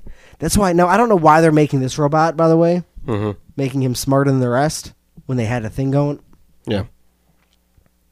That's why I had you put into the library so that you could read everything, understand everything, and then, oh Radius, I wanted you to show the whole world that the robots are our equals. That's what I wanted of you. Put me in the fucking blender, man. He's like, just just do it. You don't want to know what's coming next. Just please do it. Radius, I don't want a master. I want to be master. I want to be master over others. Whoa. Oh, my God. Helena, I'm sure they put you in charge of many robots, Radius. You would be a teacher of the robots. Do you want to know what, do you want to know what Radius has to say? Yes. Radius, I want to be master over people. Whoa. Yeah, I guess that makes... Should have seen that coming, really. Right. You made him smarter. You gave him the library. He's like, nah. Yeah. Helena, you are mad! Radius, then send me to the stamping mill. I'm giving you an out. Yeah. Send me to the stamping mill. I mean, do it, lady. Yeah, I'm telling you what I'm about. Get rid of me. Radi- uh, Helena, do you think we're afraid of you? Radius, what are you going to do? All right, what are you going to do? Helena, Radius, give this note to Mister Domin. It asks them not to send you to the stamping mill. I'm sorry you hate us so. All right. So then that's a little conversation with Radius. Doctor Gall comes in. Helena bitches that she's sad Radius is being terrible, that he's, needs, that he's broken statues, that he's flipped out. Doctor Gall's like, I I mean, okay, what do you what do you fucking want from me? Mm-hmm. So Radius returns to the library. Oh, hold on. Oh, wow. Oh, wow. They're talking. Oh, man, I came across a good Radius quote. Doctor Gall forgot that, you know, she, Helena doesn't want him to be destroyed. And he's like, that makes a difference, doesn't it? All right, you can go. So basically, he lets they they don't send Radius to the stamping mill. Oh. What does Radius say about this? Uh, send me to the stamping mill? It's a good guess. It's, cl- it's a little more ominous. Hmm. You do unnecessary things. Letting him live is unnecessary. In a way, Radius is trying to help him out. He's like, uh, guys, I'm going to enslave you guys. You got a chance here. I'm giving you, you can't. I told you what I'm going to do. Yeah. Yeah. All right. So then Helena and Doctor Gall are having conversations. Doctor Gall's been talking to her for a long time. Just about stuff, you know. Life. Life. The fact that no one, no human being is being born. And, well, Radius is clearly, he clearly has an agenda. And they just let him go free. Mm-hmm. Okay. Helena, perhaps this hatred is more like human beings, too? Doctor Gall, that, too, is progress. Helena, what became of the girl you made? The one who was most like us.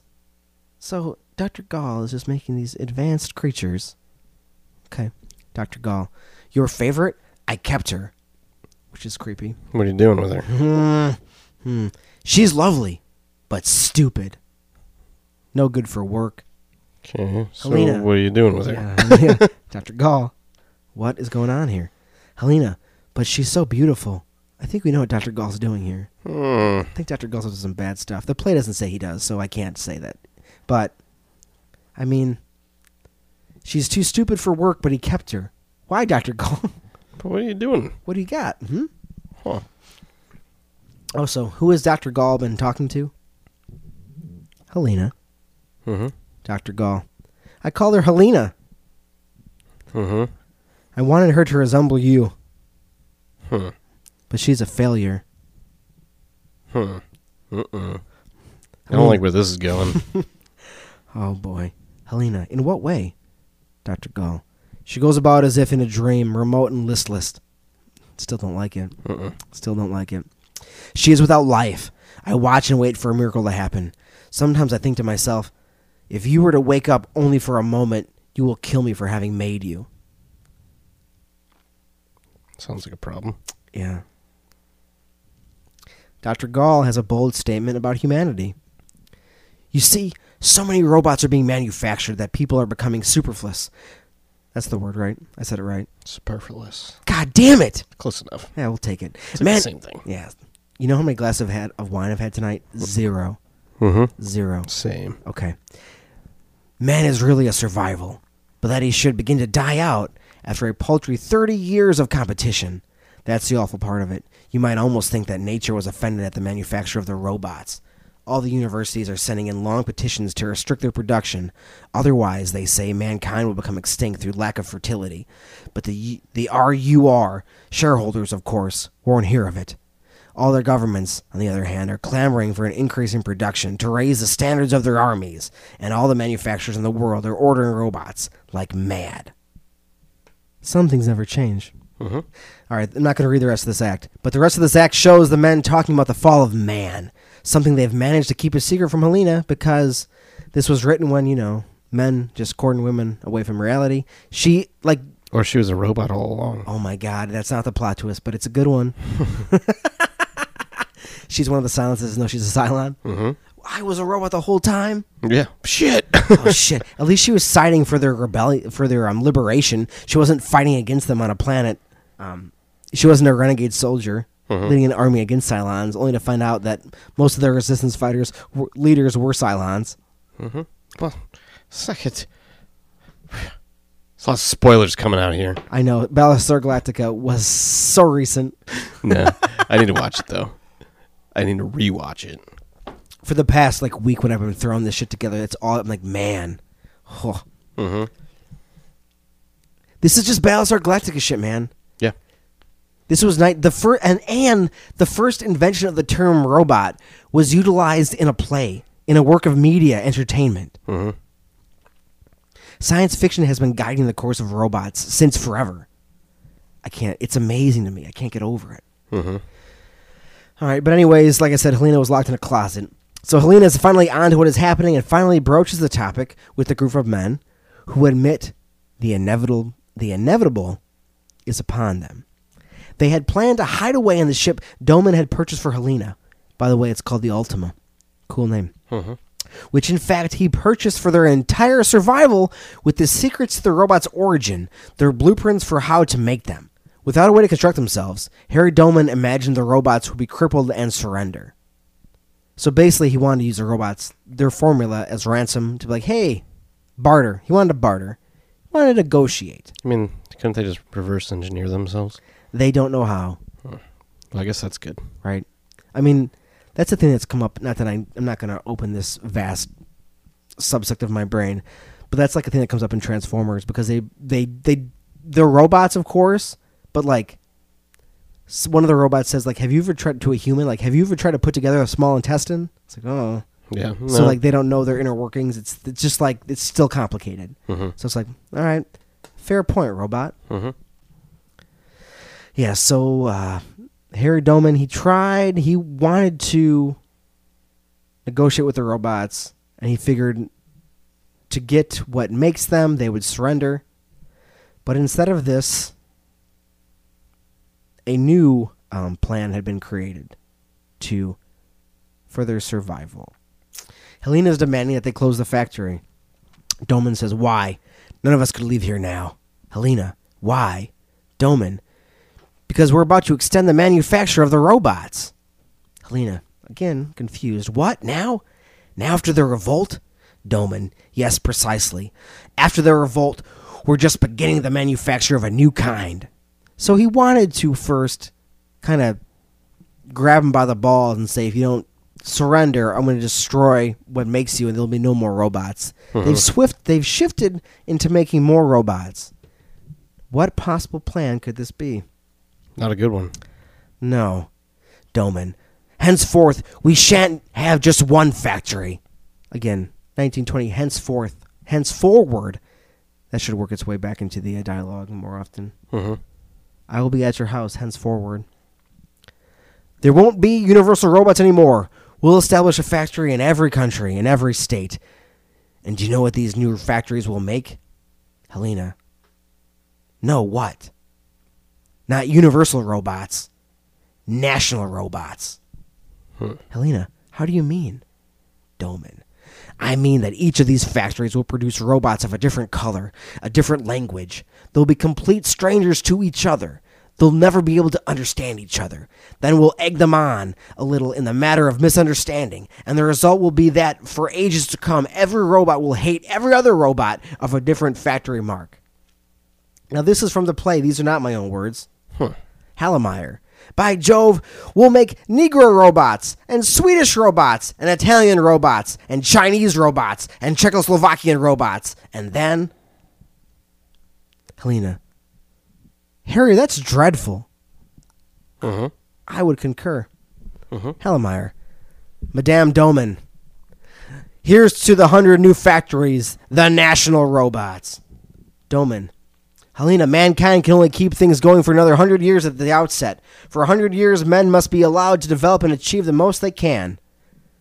So he's expecting his little fucking nationalist robot war is only going to extend humanity a hundred years. Huh. It's not long. No, it's not long. Helena, oh, close the factory. Before it's too late, Domin, I tell you, we are just beginning on a bigger scale than ever. During this process, a boat had arrived at the island. Okay. It was the mail boat. The mail boat. Well, Fabry says, bear in mind that the Amelia brought whole bales of these leaflets. No other cargo at all. Not mail. Hallemeier. What? But it arrived in the minute, so it still kept schedule. Uh-huh. Fabry. The robots are great on punctuality. Read it, Domin. Domin has a leaflet. from the Robots organization. It reads, "Robots throughout the world, we, the first international organization of Rossum's Universal Robots, proclaim man as our enemy and an outlaw in the universe." Good heavens, who taught them these phrases? Then Domin says that they are more highly developed than man, stronger and more intelligent. That man's their parasite. Why, it's absurd. Fabry. Read the third paragraph. Domin reads the third paragraph. "Robots throughout the world, we command you to kill all mankind. Spare no men, spare no women. Save factories, railways, machinery, mines, and raw materials. Destroy the rest, then return to work. Work must not be stopped." Doctor Gall. That's ghastly. Uh-huh. Hallemeier. The devils. Domin's still reading. "These orders are to be carried out as soon as received." And then the detailed instructions follow. So the robots have infiltrated the island where the robots are made. And they're distributing their propaganda. Mm-hmm. So rebellion is afoot. Sounds that way. The group of humans on the factory island find out that the robots have already invaded the ship the humans were going to use to escape. That sounds problematic. It's not good. And that the building they are in is already surrounded. The robots are unloading guns off the mail ship and use the Ultimus guns to target the building, keeping all the humans inside. Boom. Yeah, so there's a war going on now. Mm-hmm. There's a little siege happening. Yep. And throughout this, because he just writes Helena as this aloof person, she, and all I could think about was the sinking of the Titanic. Because Helena goes over and starts playing the piano as doom approaches. You can imagine that in the theater. The piano's playing. Mm-hmm. I don't even know how this would be a play, by the way. This sounds extreme. Does how, sound a little... How would this be on stage? I don't know. I have no idea. I'm not a playwright, though. No, likewise. Helena plays the piano as doom approaches, and the capitalists complain that it's old Europe's fault, that the robots know war, even though they sold them to the nations of the earth as tools of war. They insinuate that they were just making a product and not responsible for how people were to use their product.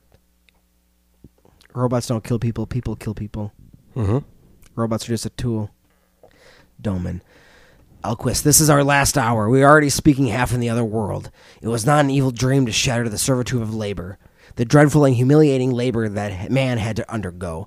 Work was too hard. Life was too hard. And to overcome that. So Domin's on team. He was making the robots so humans wouldn't have to do any work. Yeah. Which is a noble goal. Yeah. That's a goal. Yeah, jobs suck. Yeah. Alquist. Was not... what the two Rossums dreamed of. Old Rossum only thought of his godless tricks and the young one of his milliards. Because, of course, the younger guy is the one that profited. He made the money. He made the big mm-hmm. bucks. And that's not what your you, your R U R shareholders dream of either. They dream of dividends, and their dividends are the ruin of mankind. Domin. To hell with your dividends. Do you suppose I'd have done any hour's work for them? It was for myself that I worked, for my own satisfaction. I wanted man to become the master so that he shouldn't live merely for a crust of bread. I wanted not a single soul to be broken by other people's machinery. I wanted nothing, nothing, nothing to be left of this appalling social structure. I'm revolted by poverty. I wanted a new generation. I wanted, I thought, Alquist, what? Domin. I wanted to turn the whole of mankind into an aristocracy of the world, an aristocracy nourished by milliards of mechanical slaves, unrestricted, free and consummated in man, and maybe more than men. Alquist. Superman? Domin. Yes. Oh, only to have a hundred years of time, another hundred years for the future of mankind. So that's a dream. That is a dream. That's an aspiration. That's a goal. So he tried to be the good guy. He was the bad guy in the end. Right.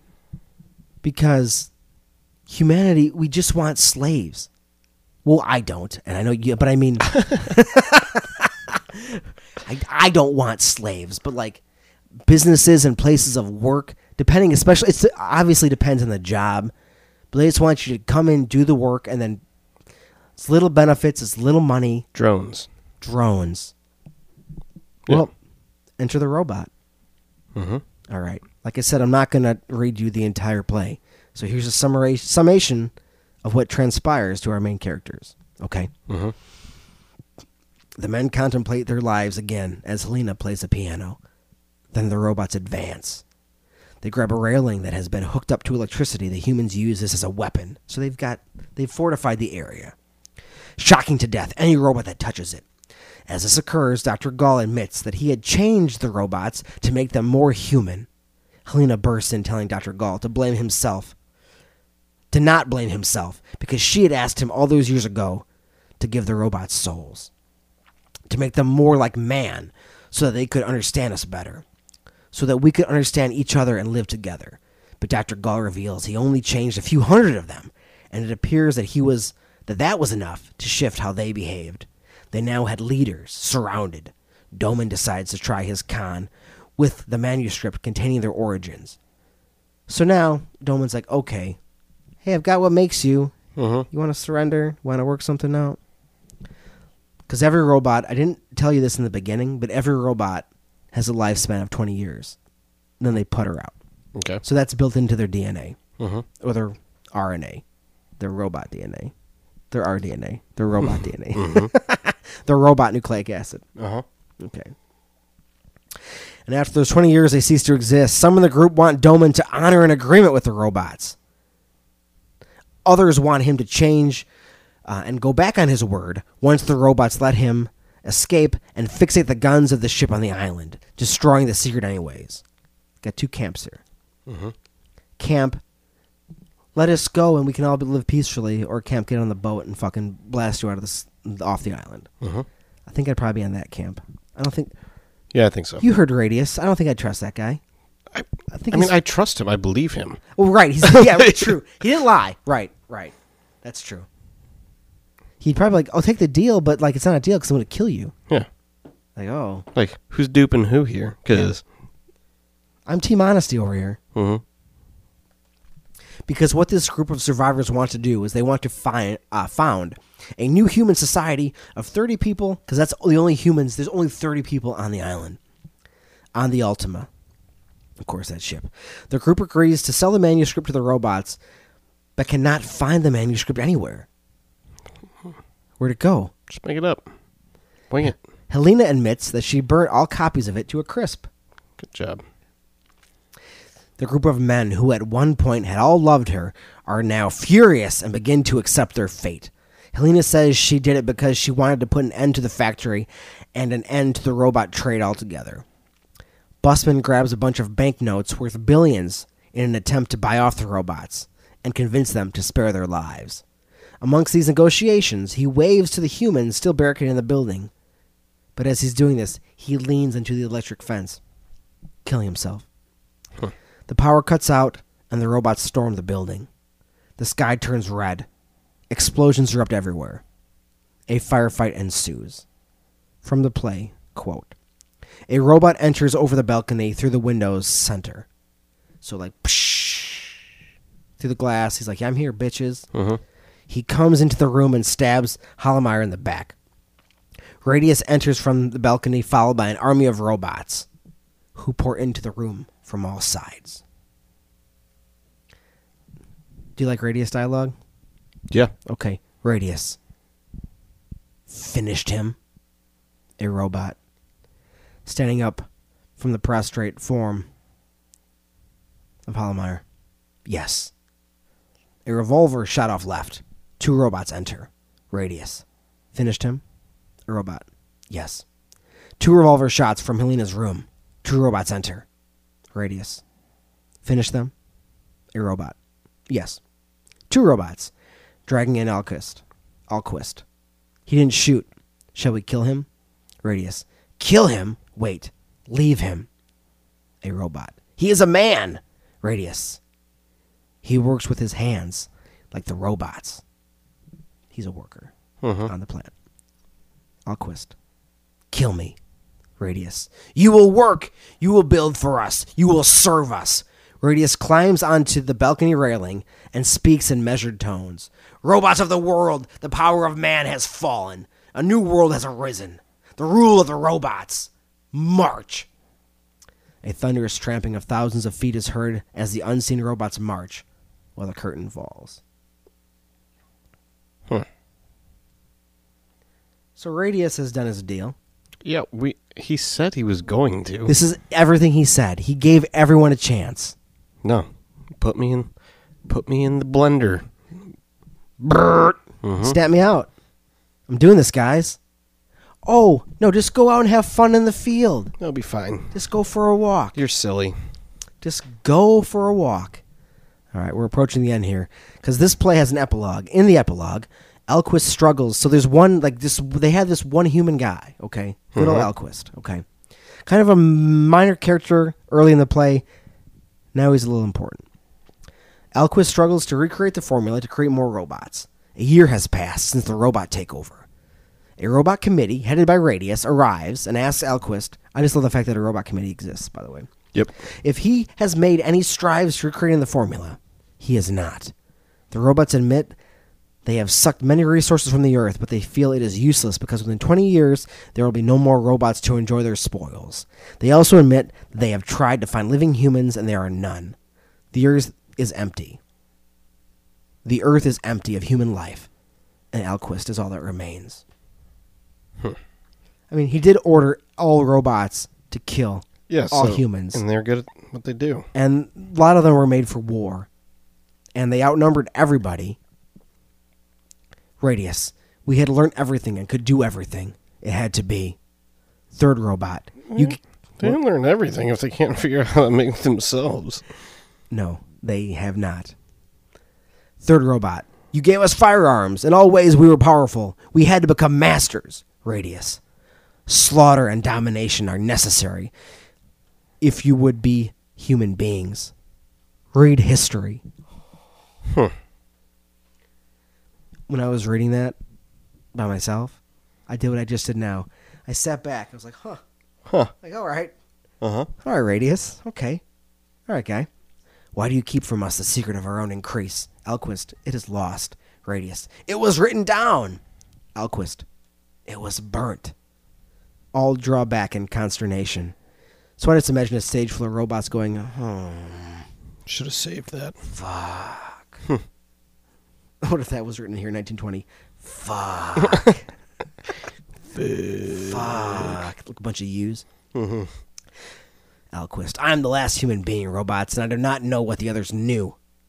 There's a pause. Radius. Then make experiments. Evolve the formula again. Alquist, I tell you I cannot. I'm only a builder. I work with my hands.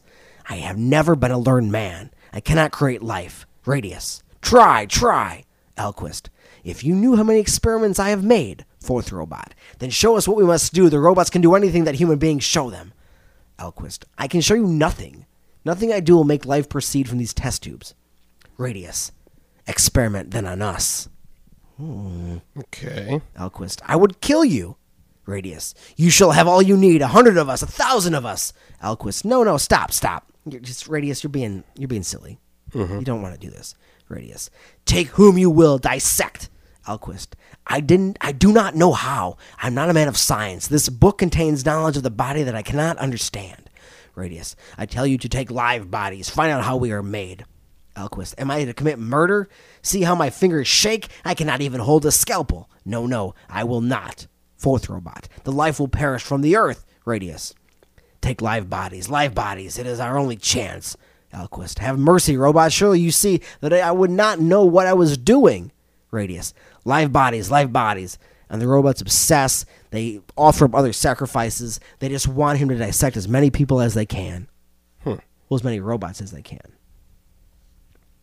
And in order to find out how they are made.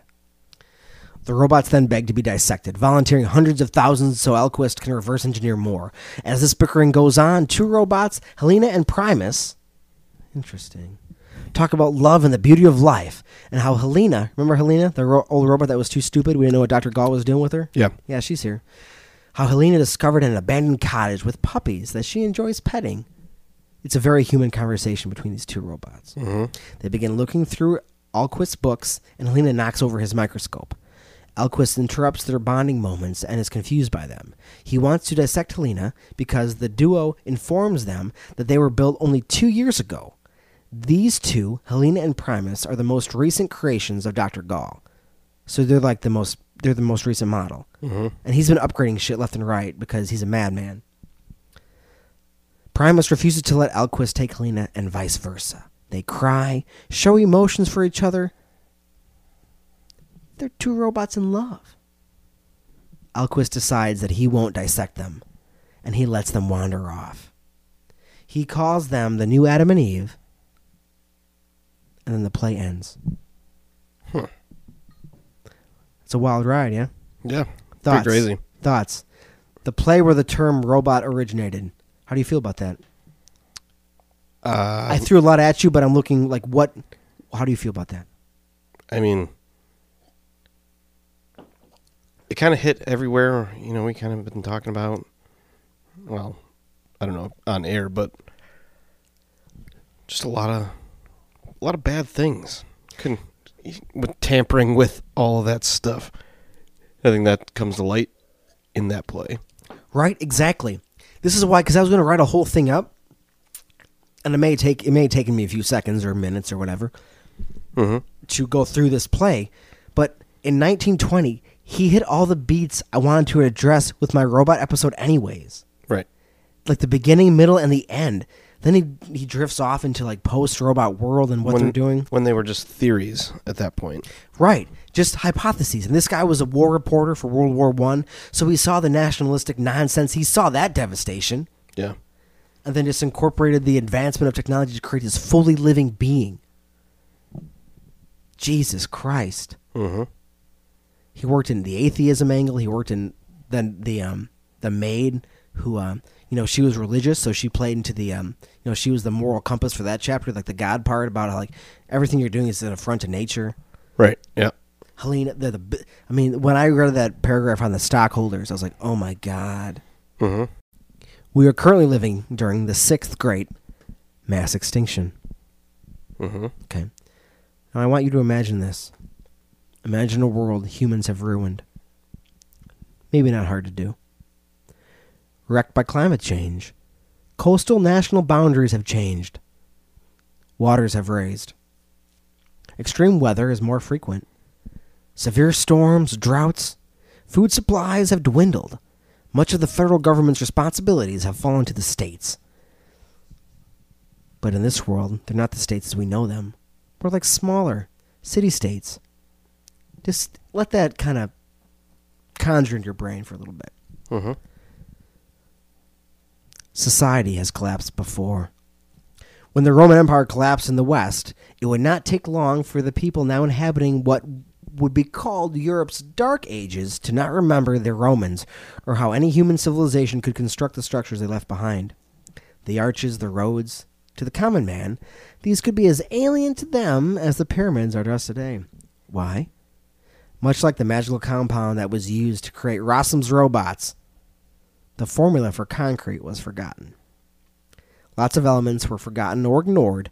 I read somewhere that whenever the Romans mixed the concrete, they sacrificed a cock.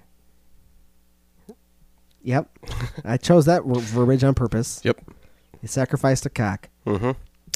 So whenever, so they, you know, they would go over and they'd, they'd make some concrete and they'd wrangle up a cock and kill it. Mm-hmm. And to the new Christian rulers, this was determined a pagan ritual and therefore banned. Now, that was like a post somewhere, so that might actually be bullshit. But, yeah, but it could be at the same time. But I kind of want to tell you, because you know it's not bullshit? Romans did mix blood in their concrete. That's not bullshit. They just used, um, well, I'll get into it. But the blood and fat of the cock trapped tiny air bubbles, creating something resembling soap, and it made the concrete weather-resistant.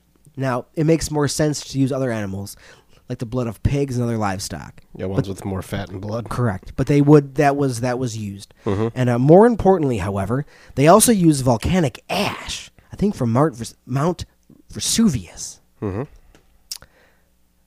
From the eruption of that volcano. And uh, that, of course, the ash became, you know, as time progressed, incredibly scarce. They also used salt water as opposed to normal water, giving the concrete added strength. And when I was... You know what I shouldn't do deep dives into? How to make concrete. How to make concrete in ancient Rome. Uh-huh. Do you know what I did? Yep. And that the way they make concrete is more environmentally friendly but you saw the elements, and it, but it just takes longer to set. It doesn't set fast, which would be a problem because things would just fall apart. The structures we make today with concrete. Yeah. But the point was, I thought that was, it's something lost to time that we had to relearn and make. I mean, the Colosseum, all this shit's still standing. Mm-hmm. Thousands of years later. Yeah. Just saying. All right. And during that time period, books, record keeping, government know-how, like tax collecting and organizing. And oh yeah, the Romans' heavy reliance on slave labor to make things exponentially cheaper went away once the empire collapsed. Romans valued an educated society, but when Christianity picked up the pieces, when the because the the Pope, they the you know the Catholic Church picked up the remnants of the Roman civilization, mm-hmm. and they they helped guide it through the Dark Ages. And they assumed command over the area, but a highly literate ruling class evolved, and you know back then books had to be copied by hand, and that would take fucking forever. Mm-hmm. So they only copied certain works. So whatever the church thought was great, with that. Continued, mm-hmm. and whatever they did not, we'll never know about because it's gone. Yep. Many educated pagan works were ignored. Some civilizations have collapsed and fell right off the map. I'm just going to list them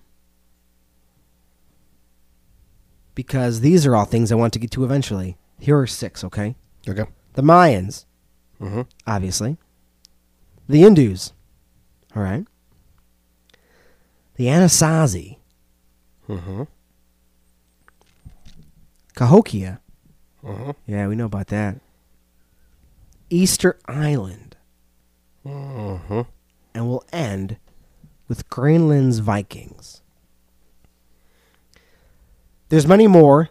There's a lot more. And I've varied. I've thrown at you a few different ways society has collapsed, crumbled, fallen apart, mass extinctions, the collapse of the Roman Empire, society is just vanishing. Roanoke, Virginia, I also want to talk about one day because yep. that's fucking awesome. It's a pretty weird thing. And all these things just vanish and they fly away and they're just gone. And we just have to, and we talked about a few episodes ago the lost city of Zed and our man uh, Percy Fawcett and the lost cities of the Amazon rainforest. Mm-hmm. Complete civilizations just up and gone. Right. Yep. What I would like to present to you is a concept that I've thought about, and I just want you to think about it and tell me your thoughts. It involves, well, let's just, okay. Let's say humanity develops advanced robotics that can think for themselves, okay? And let's say these robots have a way of generating energy autonomously, whether they have solar panels built into them, they can absorb the sun, or they can consume matter and it gives them energy. The point is they're self-sufficient. Okay. Okay. So everything's together. You know what? Pretend they're Cylons. Okay. Okay. But instead of looking like normal human beings, pretend they're built, their structure is like, you know, those Boston Dynamics robots. Mm-hmm. Picture those. Okay. They're scary all the time. Yeah, they're scary. Horrifying. Yeah. Absolutely terrible. They do a bunch of weird things. Not good. And there's, have you ever looked up the um, artificial intelligence Sophia? Uh, a little bit. I've mostly listened to other things on it. I've never actually seen Sophia. Did you know Sophia has been granted citizenship status? Yes, I did know that. In Saudi Arabia? Yep. Citizenship status in Saudi Arabia. Before, so like maybe she has more rights than an actual human woman over there. Cool, you're ahead of the curve in robots, guys. Cool. Yeah, weird. Okay. Good job, I guys. Thought about that. Yeah, right. I it's like, whoa, okay. Mm-hmm. All right. So the mind of Sophia, but imagine just the most advanced, and then I didn't even take a, se- a segue into like actual algorithms, like social media, and like how things are prioritized, how like they learn. Mm-hmm. They're self-aware. They're Yeah, they A I. Could, it's an A I, it's essentially. Exactly. They could basically become self-aware. Mm-hmm. So imagine this creature exists, okay? Just whatever it is in your head, just picture it. And then imagine society collapse, perhaps to the degree of the Roman Empire. So, like, humans are still alive, but, like, you could walk by structures built, and you would have no idea. Like, you could walk by the Einam Canal and have no idea what that is. Mm-hmm. I'm pretty sure people probably do to this day, actually. What is this built for? I don't know what that means. But, like, buildings or structures or anything that hangs around, they have no idea what's going on. Mm-hmm. So humanity is trying to pick itself up. almost starting from ground zero in a way, living amongst the ruins. Mm-hmm. So this has almost become a hunter-gatherer society, okay? Okay. And then these people, what has always terrified human beings since the dawn of time? You can name a few things. I'm going in a direction, but name a few things, anything you think. Like, what's scary to people? Where do a lot of legends come from? Where do people venture? I mean, the dark. Exactly. You know what's dark? Always the woods, mm-hmm. right? Yeah. So imagine this people trying to pick themselves up from this post-apocalyptic world, whatever we've done to it, however it's been fucked up. And they go into the woods, and there's these things they can't make sense of. They just live in the woods. Sometimes if you get close, they'll kill you. People go missing every once in a while. But they don't do anything to anybody unless really provoked. Just living in the woods. And then my question to you is, like, to them, wouldn't that be like a form of a cryptid? Yeah. Like some robot living in the woods. You have no idea how it was made. You have no idea what it is. Are you trying to tell me that Bigfoot's a robot? Maybe. Maybe. He could be a robot and or... A Roman.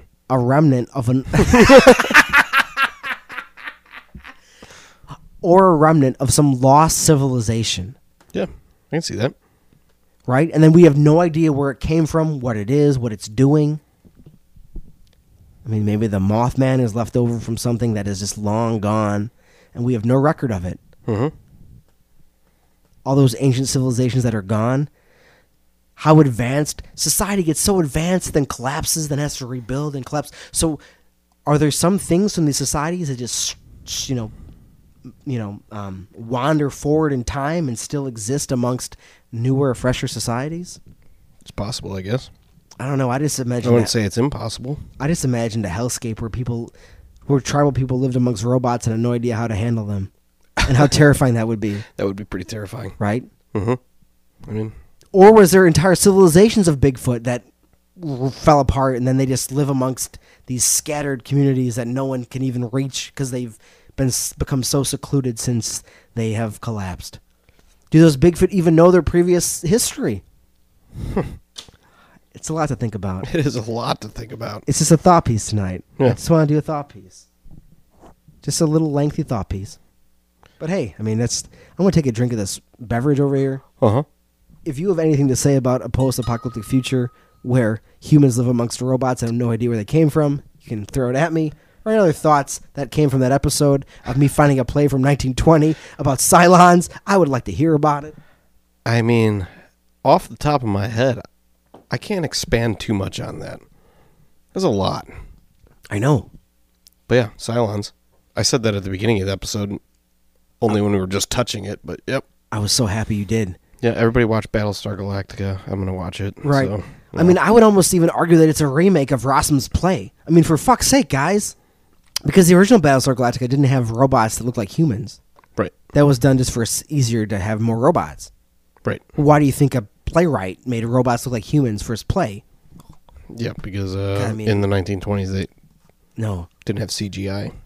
No. And I mean, I think I saw one script, one um, photo from a play where they like were dressed up like kind of like the Tin Man, and I was like, it probably would have been better if you just kept them as humans, because isn't that the point?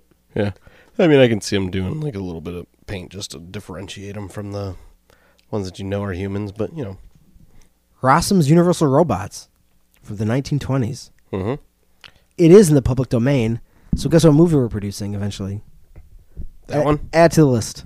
All right. Perfect. Add to the list. Yeah, Weird and Feared Productions. Weird and Feared Productions. But if you have any other cool ideas, or if you would like to contemplate the universe about where humanity's future lies, you can email us at weirdandfearedpodcast at gmail dot com. Follow us on the Facebook at uh, Facebook, Weird and Feared. Mm-hmm. Instagram, Weird and Feared. Um, you can follow me and what me and Zach do by clicking our links in the info for the Weird and Feared if you want to pay attention to uh, Zach and Blowletter. Yeah. They're there. And uh, I'm their posts and illustrations. A lot of the illustrations come from Weird and Feared, kind of a duel. I get some back behind the scenes or thumbnails, and just you know, I just post a lot of stuff on there. Yep. But um, also, if you'd like to leave us a voice message, you can do that at anchor dot f m slash weird and feared. Still waiting on the first person to do that, right? Yeah, that's an algorithm. No one's done that yet. People have done somebody other things. Somebody need to do that. Somebody, they haven't somebody done hit that us yet. with that. I would like to hear someone's voice tell me about a monster. Or just tell us, shut up. I don't care. Just do it. Whatever you feel like, it's you call it. We're also on the Patreon. Enjoy your day. Do whatever you're going to do tonight or today or tomorrow. Whenever. Whenever you want. And just stay spooky. Yeah, stay spooky. Do it. Later.